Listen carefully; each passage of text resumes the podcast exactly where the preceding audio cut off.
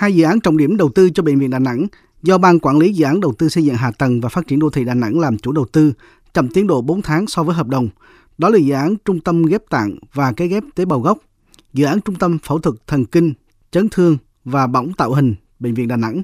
Nguyên nhân chậm trễ do quá trình thi công gặp địa chất phức tạp, mực nước ngầm cao, phải xử lý nền móng, thời tiết bất lợi và phong tỏa chống dịch COVID-19. Dự án Trung tâm Phẫu thuật Thần kinh, Chấn thương và Bỏng tạo hình tại Bệnh viện Đà Nẵng là dự án nhóm B, tổng mức đầu tư hơn 471 tỷ đồng. Tính đến nay đã thi công khối lượng hơn 51% giá trị hợp đồng. Nhà thầu cam kết đến tháng 7 tới sẽ hoàn thành phần xây lắp và cuối năm nay hoàn thành dự án. Dự án Trung tâm ghép tạng và cấy ghép tế bào gốc tại Bệnh viện Đà Nẵng có tổng mức đầu tư 495 tỷ đồng. Dự án này cải tạo các khoa phòng tại Bệnh viện Đà Nẵng để di chuyển các khoa đã hoạt động hiện trạng ở vị trí xây dựng và tạo mặt bằng thi công khối nhà chính. Quy mô dự án này hơn 400 giường bệnh. Dự án đã hoàn thành phần thô, đang tập trung cho phần hoàn thiện và lắp đặt trang thiết bị công trình với giá trị xây lắp hơn 71% giá trị hợp đồng đã ký kết. Nhà thầu xin gia hạn đến tháng 5 tới sẽ hoàn thành dự án. Khó khăn hiện nay là hai dự án đều đang xin lập hồ sơ chủ trương điều chỉnh dự án.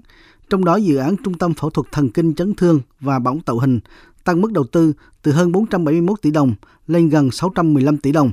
Dự án Trung tâm ghép tạng và cái ghép tế bào gốc tăng từ 495 tỷ đồng lên hơn 798 tỷ đồng.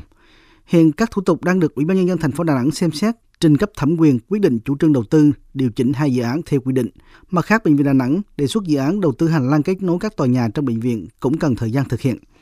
Ông Nguyễn Văn Quảng, Bí thư Thành ủy Đà Nẵng yêu cầu ban quản lý dự án tham mưu các thủ tục tháo gỡ vướng mắc để hoàn thiện hạ tầng, trang thiết bị, báo cáo đầy đủ về tiến độ chậm trễ, trách nhiệm thuộc về ai, biện pháp tháo gỡ như thế nào. Bí thư Thành ủy Đà Nẵng đề nghị Ban cán sự Đảng Ủy ban nhân dân thành phố xác định đây là công trình trọng điểm khi thành phố thực hiện nghị quyết 43 của Bộ Chính trị về xây dựng và phát triển thành phố Đà Nẵng đến năm 2030, tầm nhìn đến năm 2045 và đặc biệt là nghị quyết 26 của Bộ Chính trị xác định mục tiêu xây dựng Đà Nẵng trở thành trung tâm y tế chất lượng cao. Vì thế, khi cả hai công trình này đưa vào sử dụng, cùng với việc nâng cao năng lực trình độ về chuyên môn, Đà Nẵng sẽ từng bước đáp ứng được mục tiêu vừa nêu.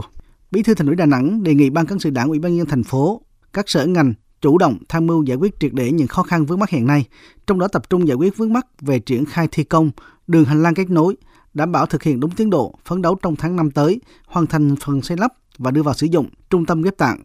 Cuối năm nay, hoàn thành dự án trung tâm phẫu thuật thần kinh, chấn thương và bỏng tạo hình. Ông Nguyễn Văn Quảng, Bí thư Thành ủy Đà Nẵng đề nghị nhà thầu tập trung làm việc 3K để hoàn thành dự án đúng tiến độ gia hạn. Một cái điểm rất là quan trọng với cả hai công trình này là đối với cái việc xây dựng bệnh viện thì cái chất lượng để đảm bảo từ cái công năng phục vụ cho người bệnh là một trong những yếu tố phải được đặt lên hàng đầu. Chúng ta không thể để một cái công trình sau một cái thời gian đi vào sử dụng mà nó lại xuống cấp nên là tôi đề nghị là nhà thầu, ban quản lý và đặc biệt là đơn vị giám sát phải chịu trách nhiệm về cái việc giám sát để đảm bảo cái chất lượng.